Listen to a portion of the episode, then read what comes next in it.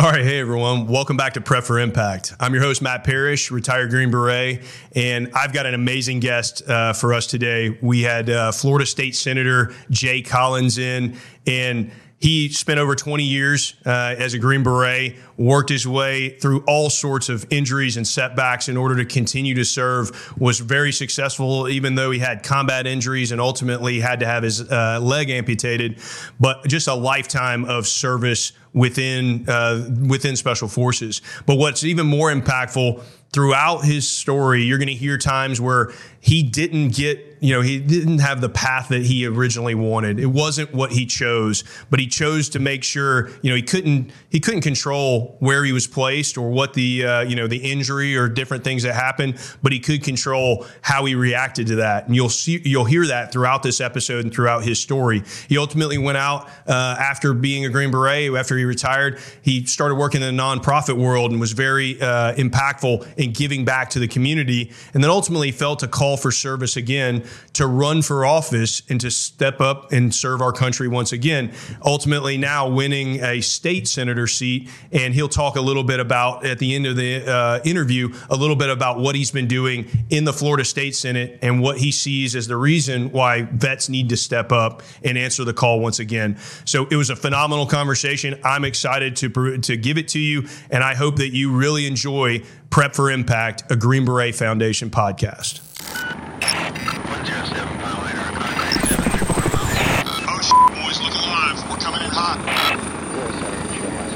All stations, all stations. Prep for impact.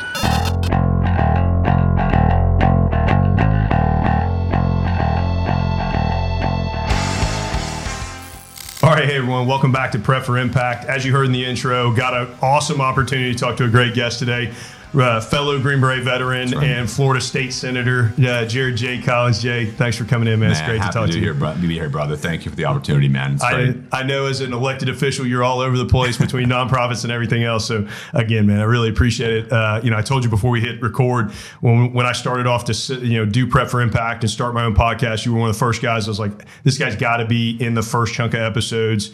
Uh, you know, being a, uh, a Tampa resident and having you be one of our representatives and seeing you, you know, uh, we just saw each other again yep. July 4th. Uh, you know, it's awesome to have my kids with me and be like, yo, look at the Green Beret who's out representing us. So, uh, you know, I appreciate that as a, not only as a constituent, but also as a uh, fellow Green Beret. It's awesome. Yeah, brother, I, I, appreciate yeah. it, man. You know, it's the first lesson I learned as a Green Beret, right? Yeah. Walking into selection, you're there. And uh, I swear to God, this dude was like 75 years old. He was like probably 35, right? It looked like he'd been ridden hard and put away wet for months. and, and it's like Pall Mall voice. He's like, look, man, if you don't do anything else, remember this. I'm like, I better listen to this, yeah. right? He seems like he has some some knowledge. You always got to leave it better than you got it, right? There you go. And that's yeah. what it's about, man. It, yeah. it, really is. And just having the opportunity to come back and make a difference and, you know, show us in the art of possible, uh, it's a blessing it's super cool, you know, when we'll get into, you know, politics and all that later, but just as we're talking about it, man, it's it's super cool to see now so many global war on terrorism vets like getting involved because it yeah, it seemed like there was like a dearth of that for a little while because you know, wars were going on, everything was going crazy and it was like it almost seemed like there were less veterans period, but the veterans that were representing were were, you know, much much further back in uh, in history and it seemed like there was sort of a desert there where we weren't getting as many younger guys and gals that had served in the current, and then you know we've seen an uptick of that. Uh, I would say definitely over the last four years of folks feeling that call to serve right. again. And uh, it's super interesting to see the different, you know, you and others that have stepped up to the plate. I think it's an awesome opportunity. Well, and I think you see yeah. a lot of people from our community doing it again. Yeah. It's the tip of the spear, right? We're yeah. out there doing what we have to do. It's not what we necessarily want to do. I didn't dream of politics, man. This is not where yeah. I wanted my life to go. It is not yeah. where I thought it was going to go. I thought after the military, I'd probably have a job, do yeah. those things, start a business. But I wanted to be in a boat in the Gulf fishing with my kids. There right? you go. That's where I wanted to be. But man, we know what matters. Hmm. We know what's at stake, right?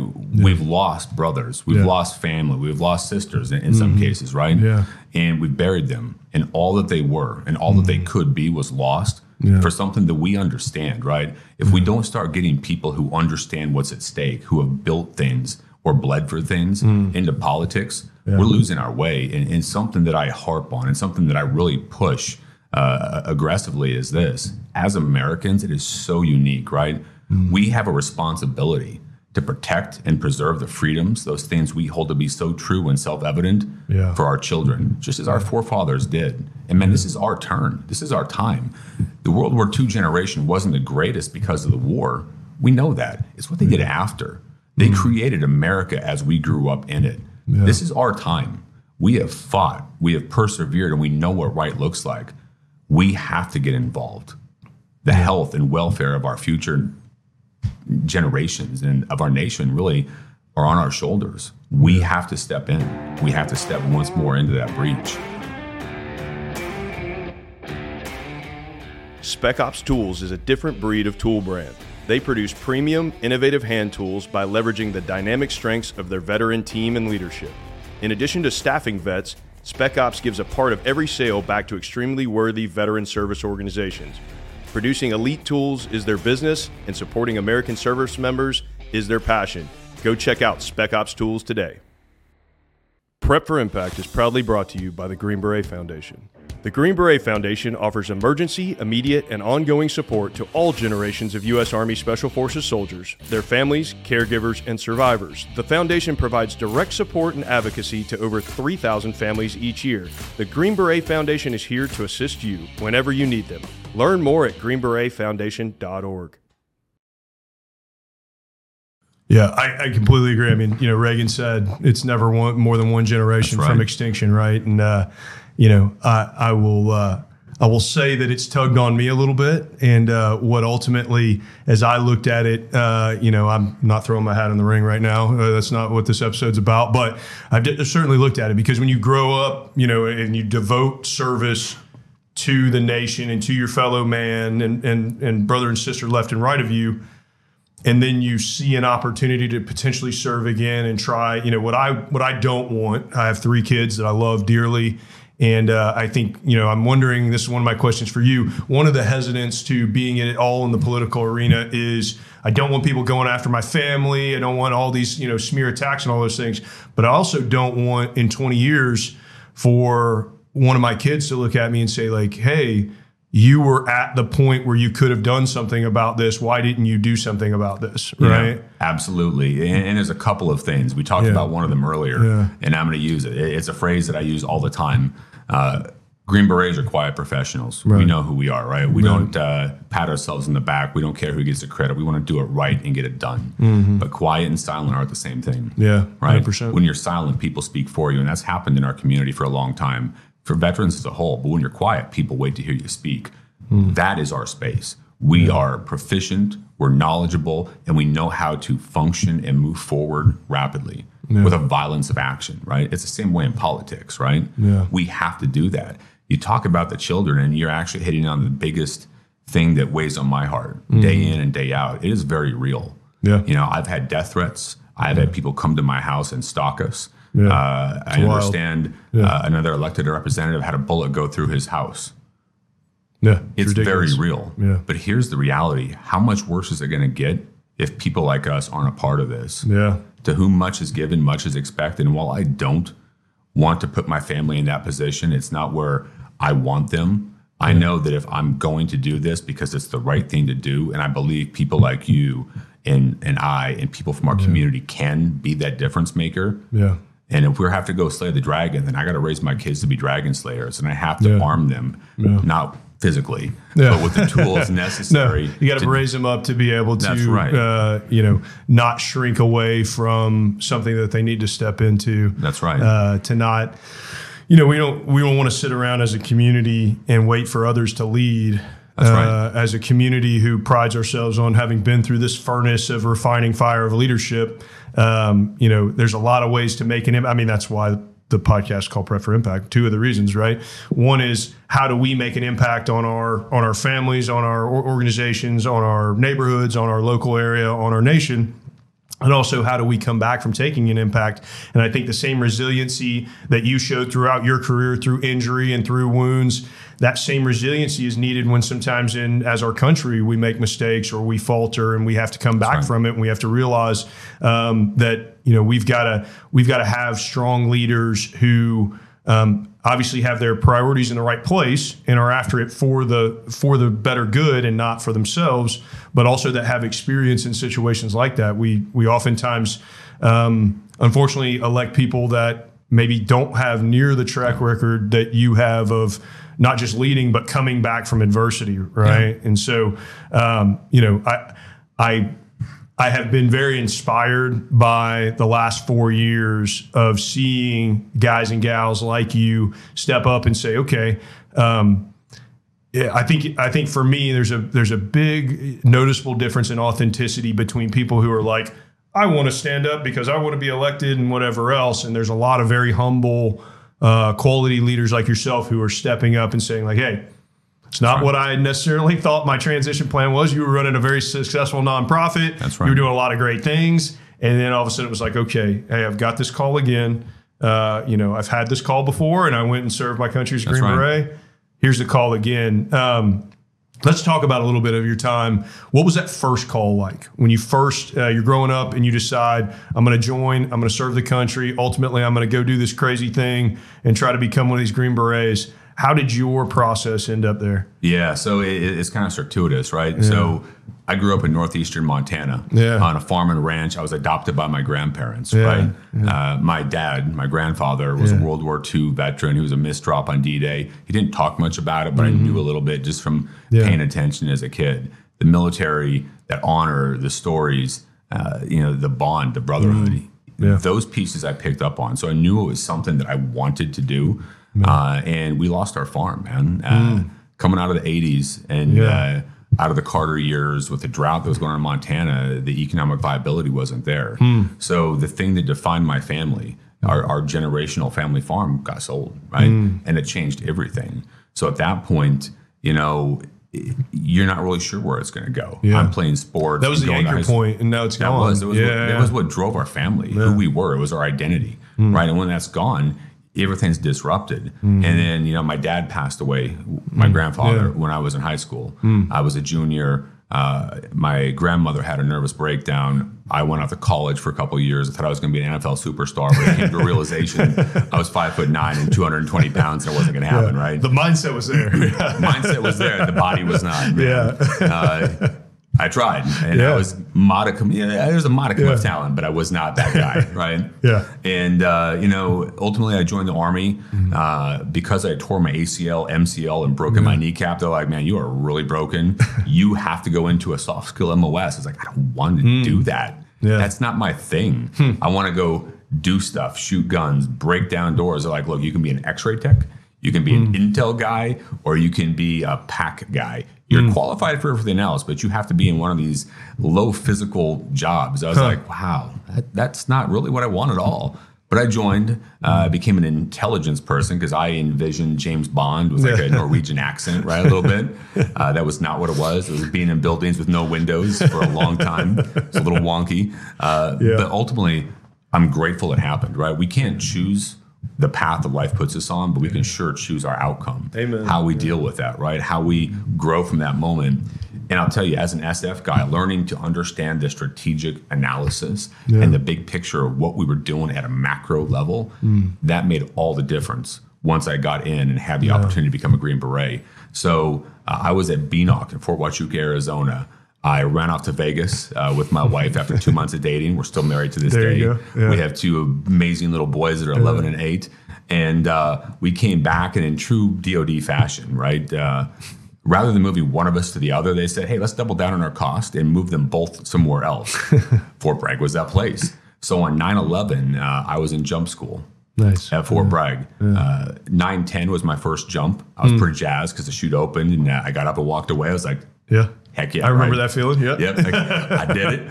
Uh, I don't love it, but I did yeah. it. And uh, day two is going to be 9/11. Jumps two and three, mm. and it mm. didn't happen. I had no idea the towers had been hit mm. until probably 10 hours afterwards. Remember those mm. TVs they rolled out in high school? Yeah, right? yeah. substitute teacher one. Yeah, right. Exactly. Right.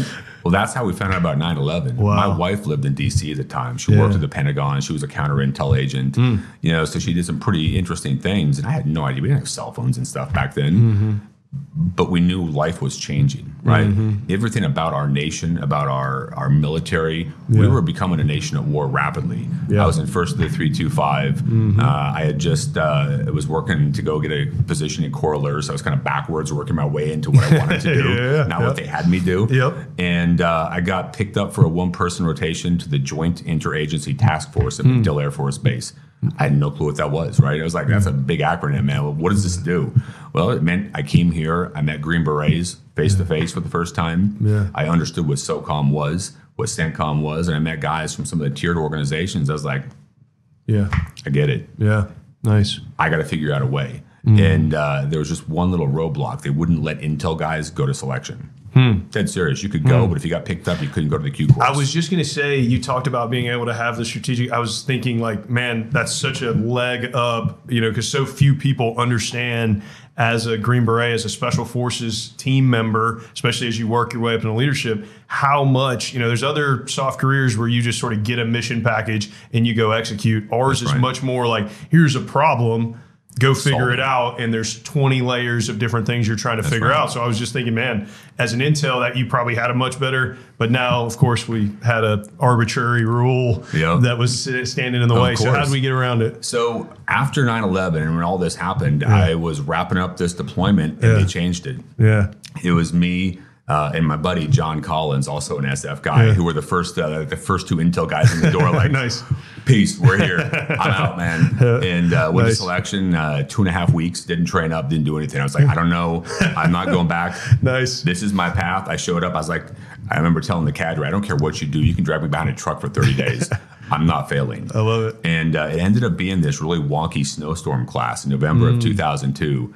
Trees were freezing, falling on people. I mean, just crazy stuff. Yeah. I ended up rescuing a dude uh, who had hypothermia and carrying him back Wow. to the TOC Yeah. in the middle of land nav and then going back on my way, right? It's just crazy things. And uh, it- it's kind of crazy. That's how my career went. That's how Yeah. life has gone. It's not what you expected, but Yeah. you know, you, you get the opportunity to overcome and, and develop. It's Yeah. heat and pressure, right? That's how we forge Yeah, things sure. and uh, it was that very way. So ultimately, I got the opportunity. Uh, I wanted to be a Bravo Mm-hmm. or a Charlie, maybe an Echo. I did not want to be a Delta.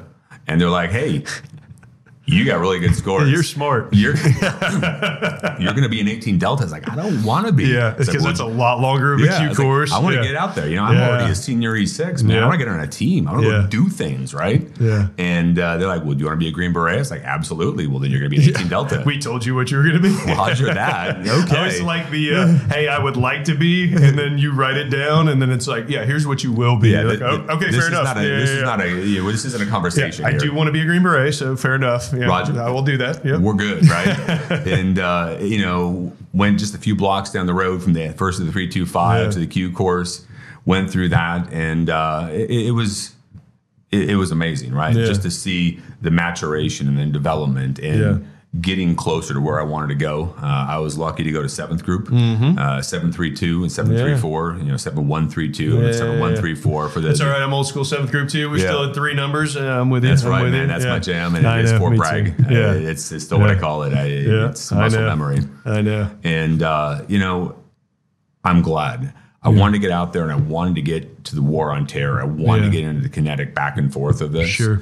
But in the end, I'm so grateful I had the opportunity to understand the other soft missions first and to see what that looked like. Yeah. and to learn from, you know, some really very senior people like Kelly Raup and Mm-hmm. uh, uh, SAR and folks who knew what mattered and Mm-hmm. the way we should do this. And, you know, that's where SF was eventually going to get back to And to have Sure, that yeah. understanding to help impart down the road with folks Mm-hmm. mattered.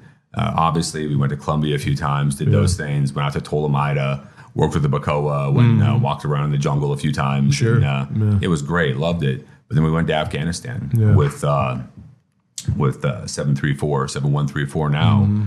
And that's where, you know, again, life takes a different turn, Yeah. right? It's so interesting as like uh, across SF, you know, across special ops period, but you know, people view people have this view that like special forces, you sort of have like this monolithic career path. This could not be further from the truth, right? Like 100%. you and I both went to the same group. we were only about a year apart from getting there. You got there about a year before me, and I did the opposite. I went to combat for four straight years, and then learned about all, like all Yeah. of a sudden I was in South America. I'm like, oh, what do we? Uh, oh Yeah. yeah. I forgot. I learned Spanish a couple years ago. It's Right. just uh, one of the things that I always say when kids, you know, talk about like potentially wanting to go to SF and why I thought it was cool is like the the Swiss Army knife of uh, soft being Green Berets, but just the uh, unlimited potential to have something be different. Like you're never really, you know, you always got a new problem. And for guys like us that like, you know, like the cognitive and cerebral side of like trying to figure out puzzles and all those things, like that's why uh, it, it appeals and why right. it keeps us because it's not like okay i do this one thing as a delta and that's all i'm ever going to do right? And so it's super interesting sort of the variety as we talk about you know that's just in our own group at that one time you know spread that across all of the Mm-hmm. different groups. There's so many different opportunities for variety. So you end up in Afghanistan, Yep. right? You're doing your you're doing your combat rotation. All of a sudden, Yeah, you get a big curveball. Yeah, a, a couple of them. Yeah. Uh, you know, uh, I got to do the two-way firing range. Yeah, and the, the yeah. bad thing about that is sometimes you get shot and you get Yeah. hit by things, and uh, it, it goes a whole different direction than you expected, right? Yeah. So April of 07, man, we're out in the middle of nowhere, in you know, Firebase Anaconda. It's every time you go out Mm-hmm. The wire, you're getting a gunfight. That's just the reality of it. You know, that's Yeah. what we. I was at. Anaconda in 06. Yeah. Yeah. You, know, you know the deal, Yeah, man. that's a, that's it is a kinetic Yeah. area, and it was a wild west, man. I mean, Yeah. it was it was serious. So uh, in April, they uh, they hit us front and back of the the convoy, and it was unique. You know, you can tell the difference Hmm. between people who know what they're doing Yeah. on the ground. Yeah. Effective fire versus, you know, These just fire. were yeah. actually maneuvering. They Wow. were covering while they while they moved. Right, they had covering fire in placement, and were utilizing their heavy assets appropriately. Appropriately, and I was like, "There's something different yeah. here, right?" That's a Like, huge departure from your Right. average. This is like not the pray and pray. Yeah,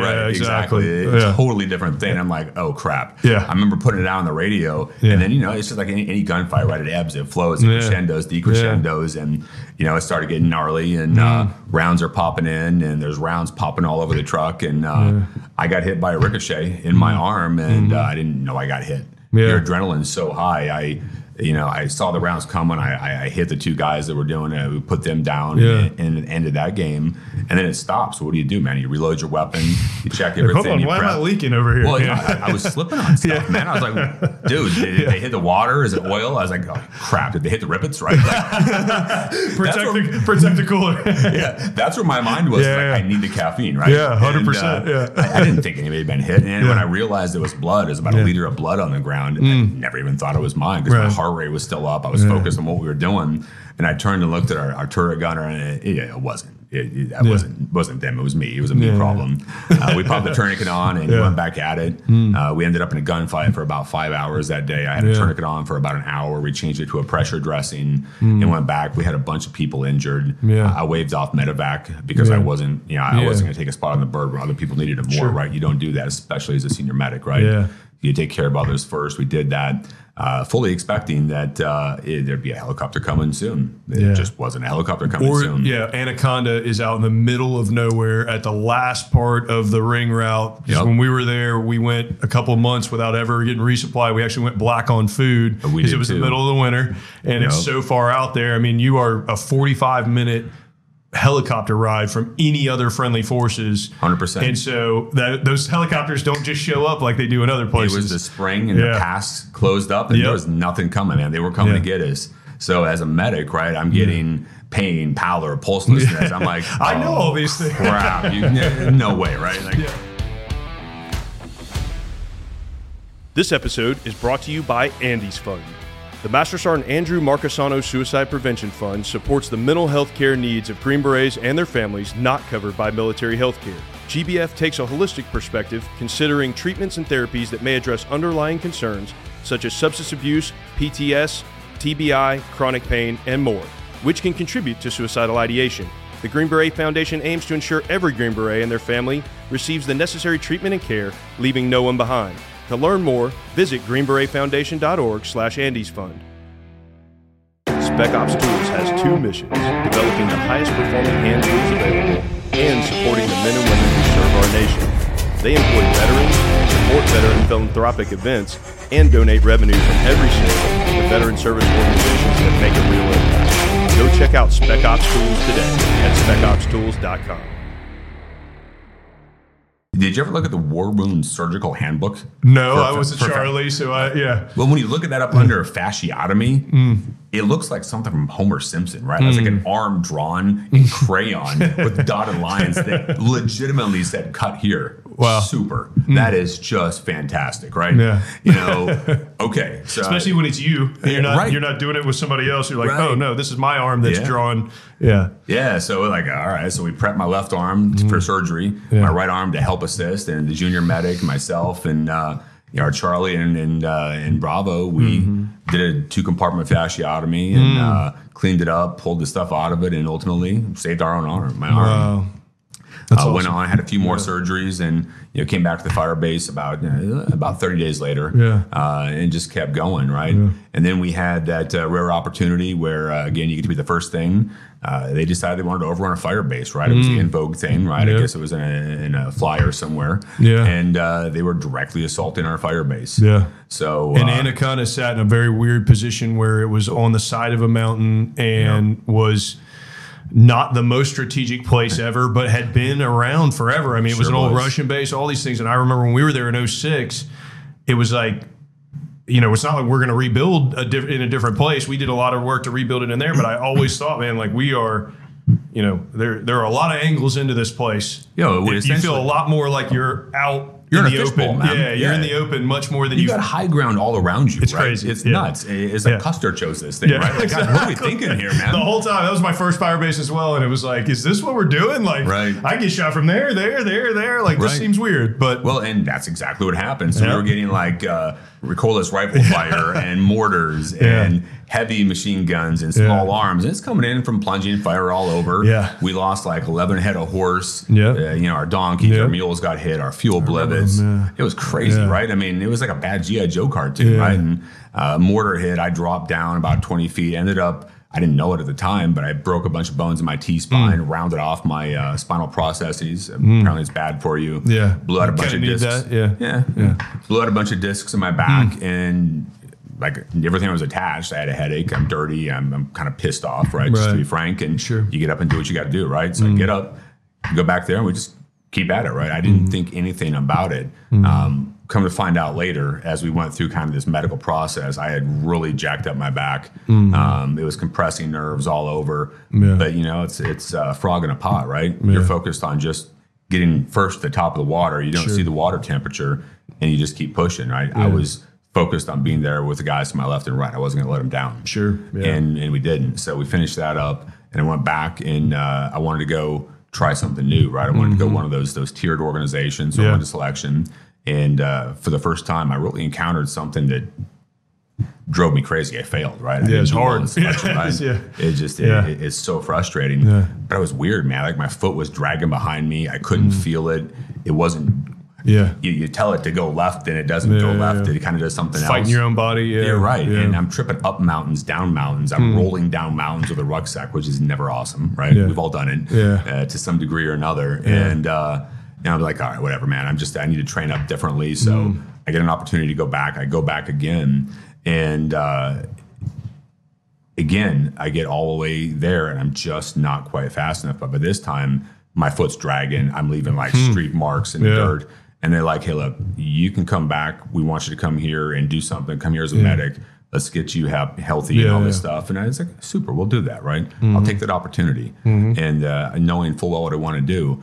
And uh, I bumped into the physical therapist, right? Uh, and uh, she looked at my leg. I had three inches of atrophy. I had no. Uh, I had uh, no reflexes. My capillary refill was diminished. Wow. She's like, "What is wrong with your leg?" I was like, "I don't know. What's wrong with my leg? It's not functioning. Yeah, it's not working the way I wanted to. Can you fix it?" She's It like, don't work. Yeah. You need to get an MRI. Yeah. tomorrow. Yeah. I was like, "Really? Yeah. Is it that bad?" He's like, "Yes, it's that bad." Yeah.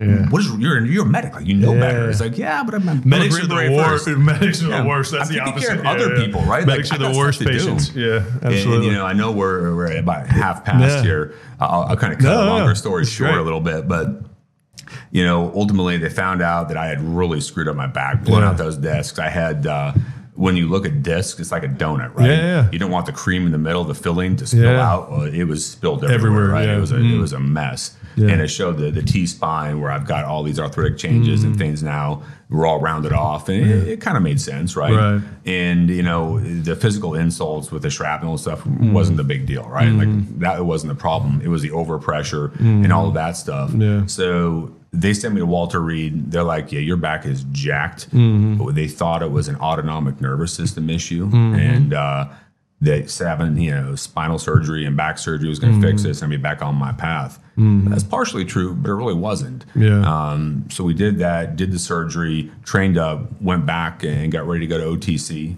And uh, you know, you, you get one shot at this. Right? Mm-hmm. Yeah, yeah, yeah. You you can't walk away from that, man. Like I am not going to go through all of these things and suck up uh, things that I didn't want to do in an order I sure didn't want to do it in, Right. and not take this opportunity. Sure. And I, you know, I, I could feel that I wasn't where I needed to be, Mm-hmm. and uh, you know, you get about again three quarters of the way through, and you're just not performing. Yeah. I'm tripping, and at this point, I'm starting to have pain. Just Yeah. it, it's uncontrollable, right? Like it, it doesn't make sense. I'm not connected to my foot, and I'm still too hard headed to take a knee Sure. and really get fixed. And the medical system, it doesn't understand, right? They're like, Right. it's all about, about your back.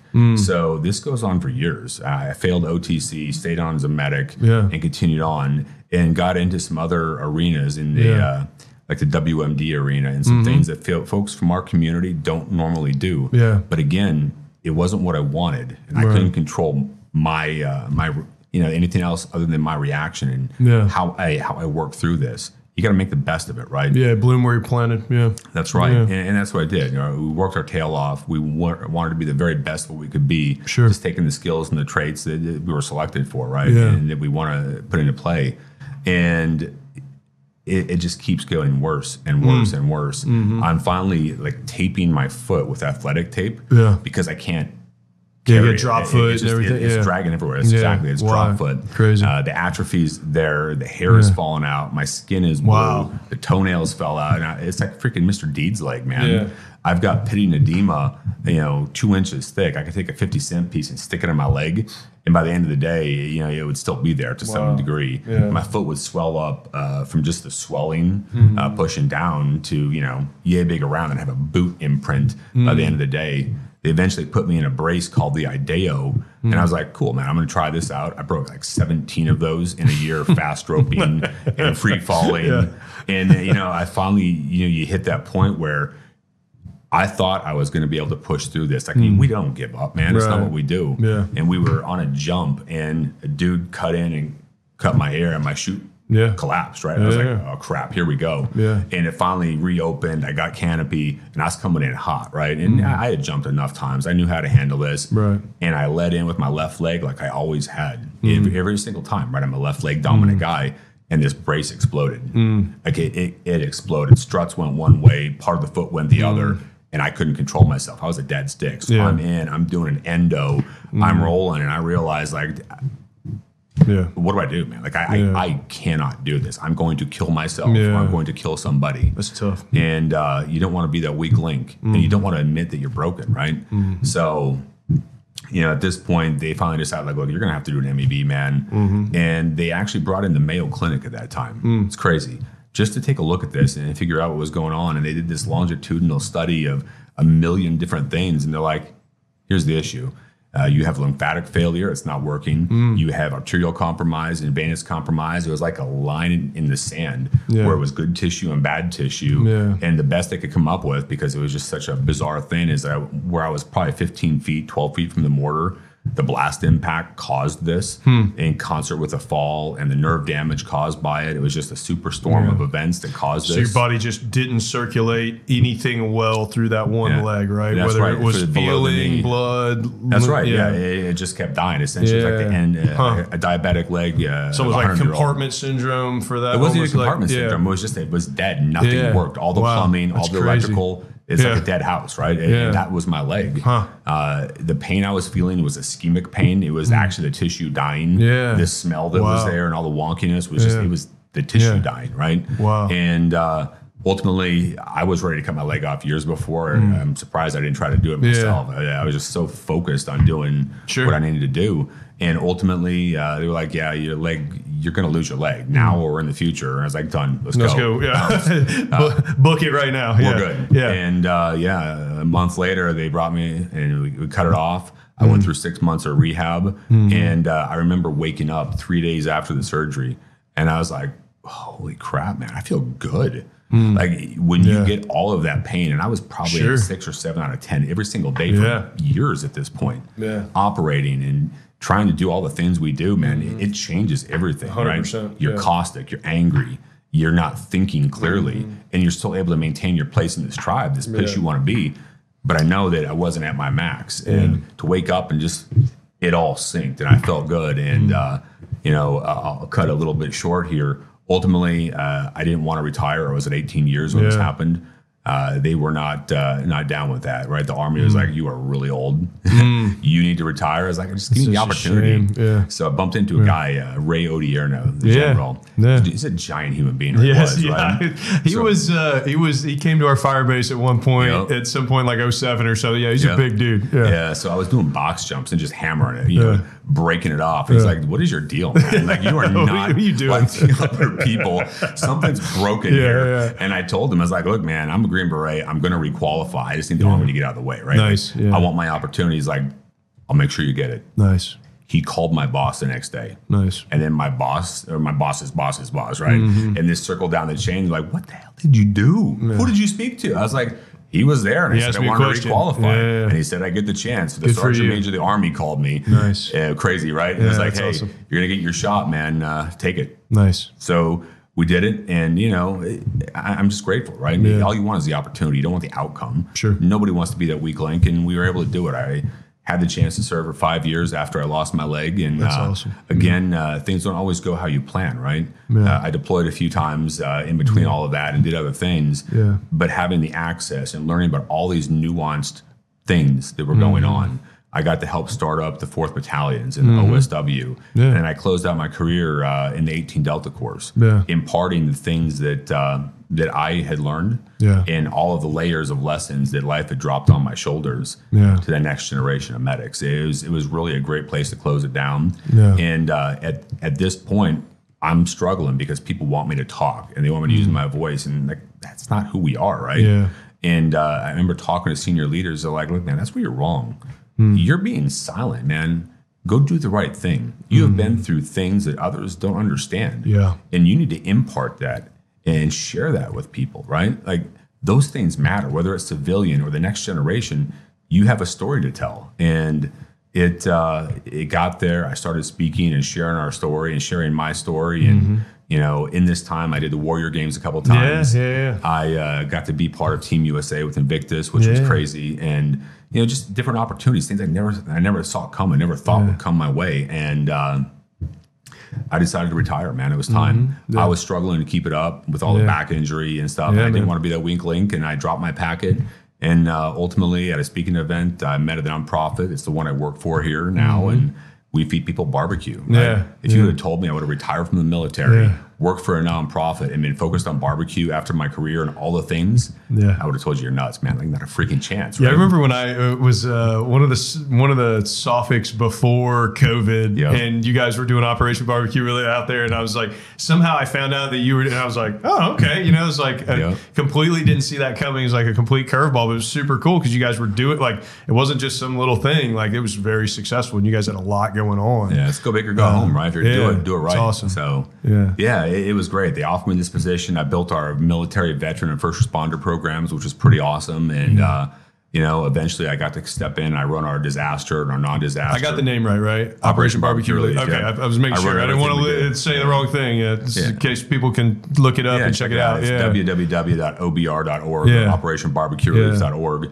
Uh, we focus on a couple things, right? We give back to people after natural disasters. Yeah. Uh, we believe in the what we call the healing power of barbecue, that one hot meal that matters. Yeah. And ultimately, it's the same things we, we learned as Green Berets, right? Sit down, break bread, Mm-hmm. bring people in, you solve problems, right? And that's what we do. That's Barbecue is awesome. comfort food. So we did 900,000 meals after Hurricane Ian. Uh, Mm-hmm. Made a huge difference in like 19 different sites around the state.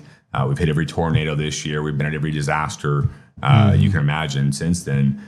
But it's what we're doing with our veterans, first responders, and military. That's pretty cool. We call it the Always Serving Project. And uh, whether we know it or not, each of us are always serving, just like we did in uniform, right? You can be a positive or negative for the people around you. And I choose to be a positive, right? Yeah. I choose to put all that behind me, all the things that didn't go how I wanted them to do, and I had to make the best of. You know, I was I was angry. There was times where I was frustrated, I was angry, and I was like, "Why me? Why is this happening? Mm-hmm. You know, why did I not get to do what I wanted to do?" Yeah. And then you, you realize it's not about you, right? Life goes on. You have to make the best of it. You don't dictate those terms, but you will make the best of what you got. You have one chance, make it work. And when I stopped feeling sorry for myself and I focused on what mattered, you move forward and uh, Yeah. you blaze a path that no one even knew existed. And that's where it went, right?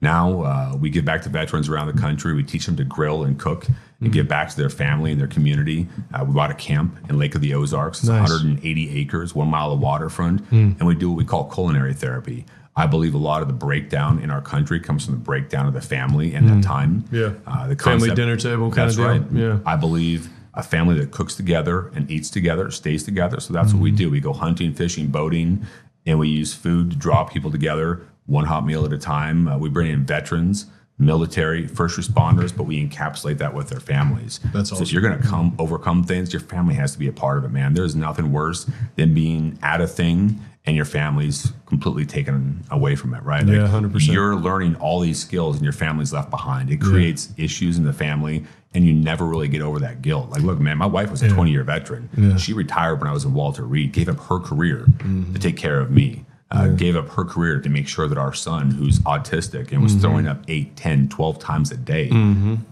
had a chance. So Yeah. her sacrifice, just like we, we Yeah, learned in yeah. the military, 100%. made it possible. So I was not going to fail my family. I was not going to fail and make her sacrifice, you know, not worthwhile, right? It, it, Yeah. it mattered. It was profound.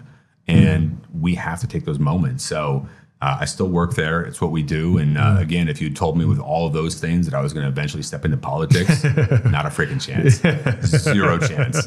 Hey, not man, where I wanted it's, to be. It's so. I mean, it, so much of what you just talked about of your journey is so applicable. You know, I I talk about like why do I want to have this podcast, right? It's like um, I I believe in the strength of story and and learning from others' perspective. And a lot of times, you know, I've had I've talked to people about it. and they're like, well, I'm not going to lose my leg and have to. And it's like, yeah, but you're going to have so many times in your life where exactly what you said. It's not what I thought I was going to get into. It's not what I wanted to do. Whatever.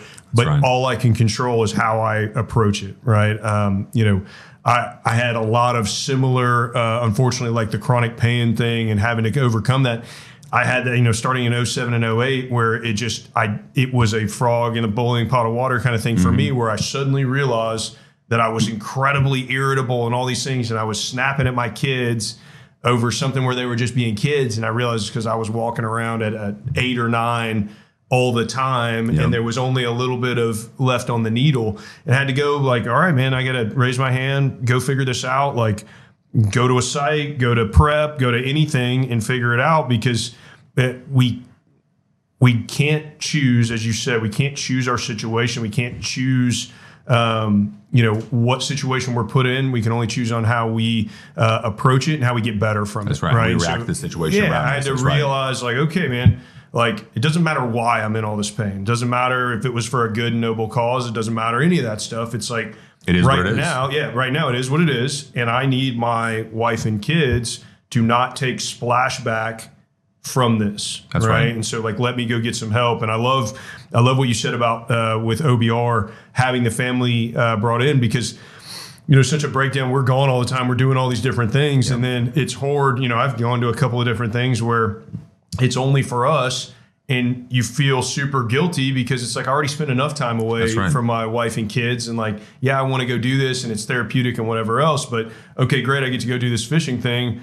But my wife and kids now it's another weekend I'm, I'm away, right? Right. I love the idea of bringing it, you know, bringing it together, making it about community, because we all need that social network. That's right. Uh, and the family's the strongest one you have. You We, know? not me, right? Yeah, exactly. that's awesome. All right, so we talked about politics a little bit in the beginning, right? Mm-hmm. But now we're doing, you know, we we've come out, we we've overcome all these challenges. We're doing OBR. At what point do you start getting this itch of like, I need to step up again? So, you know, we're taught a lot of lessons and, and little parables in life, Sure. right? And, and as Green Berets, we kind of learned those from the, the generation before us. And, Yeah. uh, it, it's how we impart that knowledge, right? It's, it's that team room dynamic, right? Mm-hmm. Yeah. Sometimes it's done in a you know, rough way. Sometimes it's just done over a beer, right? Sure, but yeah. in the end, we learn those Yeah. things, right? And when the election happened, right? And I, I was pretty frustrated, like many people, right? Mm-hmm. I didn't like where it was. And I didn't see a lot of people who espoused our values. I didn't see people who had the functionality to. Yeah. do what needed to be done. And I was, you know, I was frustrated, right? Yeah. And you know, when your kids say something that you've said many times, Yeah. and they kind of throw it back at you. And it cuts my, through, My, yeah. my little guy, he- he- he's he, Gabriel. He's, Yeah. he's autistic. Yeah. He's gifted. He's brilliant. Yeah. And he just sees things a different way. Yeah. And I was complaining about this, and I'd always told him, "Look, man, don't complain if you don't have a solution, right?" Mm. And I was complaining. He said, "Well, Dad, what are you going to do about it?" Nothing cuts harder than your own words coming back Oh my at you. gosh, right? Like, dude. This episode is brought to you by the 1952 Society. By joining the 1952 Society, donors become a part of an exclusive group of Green Beret Foundation advocates dedicated to providing vital support and assistance through a tiered donation system. Donors can choose a level that reflects their generosity and receive exclusive benefits and recognition in return. Together, we can ensure that our U.S. Army Special Forces soldiers, their families, caregivers, and survivors receive the support they need when they need it most. Visit greenberetfoundation.org/society to join the ranks. So, unfortunately, within the Special Forces community, suicide has become an epidemic. And suicide prevention is something that we all want to take part in. And it's not just clicking through some slides uh, on a suicide prevention brief. The Green Foundation stood up Andy's Fund directly to try to address some of the underlying concerns like chronic pain, TBI, PTSD that previously weren't supported in suicide prevention programs. To learn more, please visit greenberetfoundation.org slash Andy's Fund.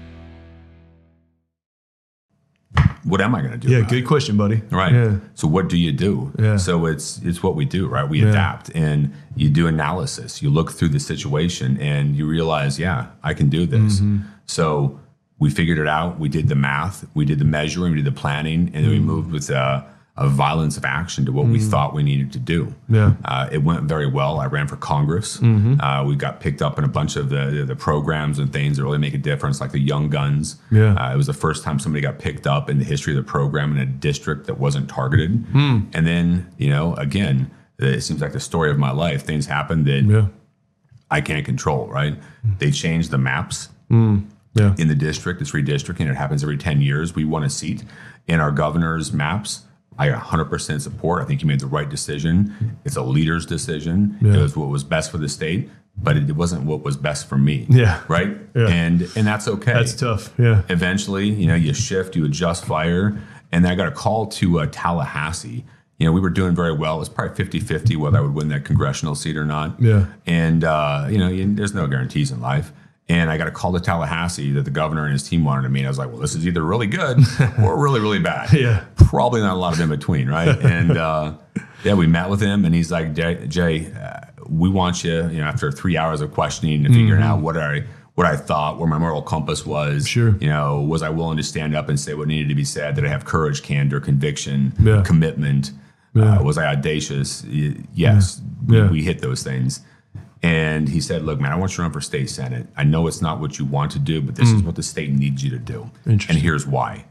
We need to have a supermajority. We want to have a heavy hitting uh, session. We want to push the ball. Yeah. And I think you can win.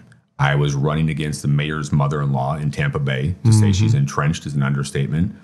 And uh, it's a blue district, right? Mm-hmm. I'm a Republican. I'm pro God, pro gun, pro life. I have not hid that. I'm unequivocal in that approach. Right. I know who I am, and I'm not going to hide from it. Yeah. And I was like, oh, okay. Well, let's see how this plays out, right? That's not what I was expecting, but right? okay. Yeah. So uh, you know, we did it. We slapped the table, and uh, you know, the the thing that he did, and the thing that he said that I, I really just respected is, I, I, I told him, look, I, I don't need you or anybody to make a difference. I am going to persevere, and I'm Mm-hmm. going to work, and we're going to do this.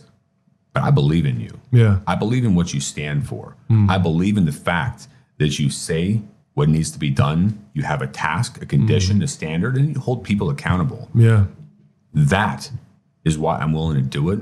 And i if we don't agree on something, uh, I'm not going to do it just because you asked me to. If I disagree and it is against my beliefs or my moral Sure. compass, Yeah. I'm doing what I believe is right. Yeah, I want you to know that from the from the beginning. And he said Yeah. something. He's like, I understand that, but that's why we want you Yeah, that's great. because you know who you are. Hmm. You're willing to. I don't think that's what his team was expecting to be said. but uh, We'd also like you to, yeah, but luckily, I don't No, identify as a Yeah. politician, Yeah, right? yeah, So, uh, yeah, yeah, Um, that's great. And- And five months later, we won it by 10 points. And now I get to represent Tampa Bay, MacDill. Yeah. And uh, I got to do some pretty remarkable things for a brand new guy in politics. Yeah. I got to run the constitutional carry bill for the state, Yeah. which is awesome. Thank you for that, by the way. Yes. Yeah, it's one step moving that thing forward, Yeah. right? We got to keep planting that flag. Uh, but again, you don't you don't have that opportunity in life, right? Yeah. Uh, and, and again, persevering and just listening to the voice and listening to what has to be done, not what you want to do, but what you need to do. Yeah. we can make a heck of a difference, right? So I ran that. I ran the bill stopping China from purchasing land in Mm-hmm. Yeah. the state of Florida. It blocks countries of concern from buying ag land and critical infrastructure. Yeah. because again, our enemies are telling us who they are, Yeah. what they're about. You're right? doing it straight up. we better Yeah. take it serious. You know, I got to run the the choice in sports bill, which was Mm. really amazing. Uh, it allows children to uh, go play sports regardless of public, private, whatever Mm-hmm. charter. But it also says that if you're in a, a Christian school and you're playing against a Christian school and you want to pray before the game, you can. Yeah. You have that right. Yeah. And we have put that in writing Mm-hmm. and made sure that happened, right? And we signed that bill right here in Tampa Bay. Yeah. Uh, it's it's meaningful, right? Yeah. I got to be the the chairman of the ag committee at a time when uh, agriculture is really flailing. Yeah. You know, growing up on a farm and having lost our family farm and our way Yeah, and our full circle, identity. huh? Yeah. Again, Yeah. life goes in the direction it's supposed to. I didn't want to go through that, but it sure gave me a heck of a perspective for what I'm being asked to do right now. Yeah. And we're trying to stabilize, revitalize, and grow agriculture. $1.3 billion in actuated loss so far in citrus alone. Hmm. We are down to 53 dairy farms in the state. Five years ago, it was 106. Wow. Five years before that, it was over 260. Mm-hmm. Agriculture is suffering from the hurricane, from the freeze, from greening, and it's about 50% of our economy. We got to get this right. Mm. Yeah. And again, you're put in the place to make a difference. So I got to run the ag bill, Mm. and we did the farm team card to make sure that the things they were supposed to get tax exempt, they could by showing a card. Because none of Mm. Them were following through and doing the, Yeah, the hard yeah, way. Yeah. Uh, we did a Florida First program. We put things in place to really just shore up agriculture. Um, in the end, I ran 30 bills. We passed 22, and it's I, I, I don't do it the way it's been done. I do it Yeah. the way we would do it to solve a problem, and you know, leave it better than we got it. Right? That, Yeah. That's the that's the approach. And we're going into session two, and uh, we're focused on economy, education, safety in the community. Uh, obviously, military and, and first responders are a key component of that, and making sure they have the time, tools, training necessary Yeah. to complete their mission and go back home to their family safe, and just make a difference. Right? That's where we are, uh, and I guess uh, I'll leave it with this. I didn't want these things to happen the way they did. Sure. But I can see now in retrospect everything that I was put through, everything that just had to temper that steel and taught me that lesson. Yeah. And when I finally put my ego in, you know, calmed down and was willing to listen and learn that lesson, is all practical and it all applies to what we're doing now. And we have the Yeah. ability to make that difference because we learned those lessons, because we took that path less traveled, because as Green Berets, we're problem solvers, Yeah. right? It's funny. I was uh, I was thinking of this this morning, completely not even thinking about this interview, just in general, doing some reflection on my own, uh, you know, kind of ups and downs and getting kicked down and all these things. And I was thinking, you know, man, you know, part of really feeling that maturation process is being able to look back and say, God, I really didn't like when you did that or when that when that was put in my path. But now looking back, I see how right. how important it was that that led to this, and that right. gave me the opportunity to learn. You know, we were talking with a previous guest about, you know, for me, some of the injuries that I had made me empathetic as a team sergeant that I would not have been. I would have been. I had a couple of guys who needed to be able to take a knee. And had I not had that myself, I would have probably looked at them, uh, Yeah. you know, very, oh, you're just, you know, being Stop. a dirtbag, Get whatever. Move. Yeah. And I, I think it was God preparing me to make the right, right. decision at the right time. And it, it's very tough to be able to look back and some of the worst days of your life think, well, it's a good thing it happened. Uh, but you know, that's that's sort of the ability there at the end to be able to look back and say, yeah, I needed that. Yep. Uh, I don't like it. I don't want to go do it, go through it again, but I needed it. And, and I'll say, you know, I grew up in Georgia. Uh, you know, uh, if you would have told me I was going to retire and stay in Florida, I would have been, Right. "You- you're crazy. There's no way. It's not going to happen. Uh, but there is, uh, there's nowhere else I'd rather be right now. Um, as far as feeling as if the people that are that are shepherding the state are trying to do the right thing. Um, you know, we there's there's a whole lot of different political spectrum, all those different things, and some people won't agree with some of the decisions. That's right. But I will say that uh, by and large, for most folks in Florida, you look at over the last three to four years. And you say, "Hey, uh, uh, there was a lot more better decisions being made than than I in agree. other places." And and uh, as I said earlier, I think you can tell authenticity when someone wants. Why do they want to be in a position of power? And there are people who um, don't come off as authentic, and there are people who do come off as, hey, they're trying to serve rather than to be served or to have this elevated, uh, you know. And so, me to you, I appreciate your commitment. I appreciate what you've done. I appreciate what uh, you know the session has done so far because I think we're moving things in the right direction, and we feel that as constituents when when the media tells us everything's going to hell in a handbasket, it may be true, but there are people trying to stem the tide, and uh, and that's a great thing. And I and I love the fact that there are Green Berets and SEALs and other vets right. who are stepping into that breach and being part of the solution. Uh, because who better? Who better to lead it? Right? Not me, then who? Right? Yeah, if not now, absolutely. then when? You Yeah. know, it's it's again, it's the Green Beret mindset, and Yeah. it's the SOF mindset, and it's why we do what we do. Yeah. we have to run to the sound of the guns. Yeah. That's who we are. And when I put all of those things aside, like we talked about, it wasn't the next ridge line I wanted, but it's the Mm-hmm. one that really mattered. Guys, we're in a fight for our nation. Yeah. And you know, I'm gonna put my my my political hat on here a little bit, but it's true, right? We have a responsibility as Americans, right? Mm-hmm. To pass the freedoms that we receive from our our families, from our forefathers down to our kids. Mm-hmm. And if we're not willing to step into that breach, like we talked about sooner, man, we're failing. Mm-hmm. We are put here for a purpose to solve problems, to lead, to be on that forward edge, that ragged edge, because Mm-hmm. that's where we operate.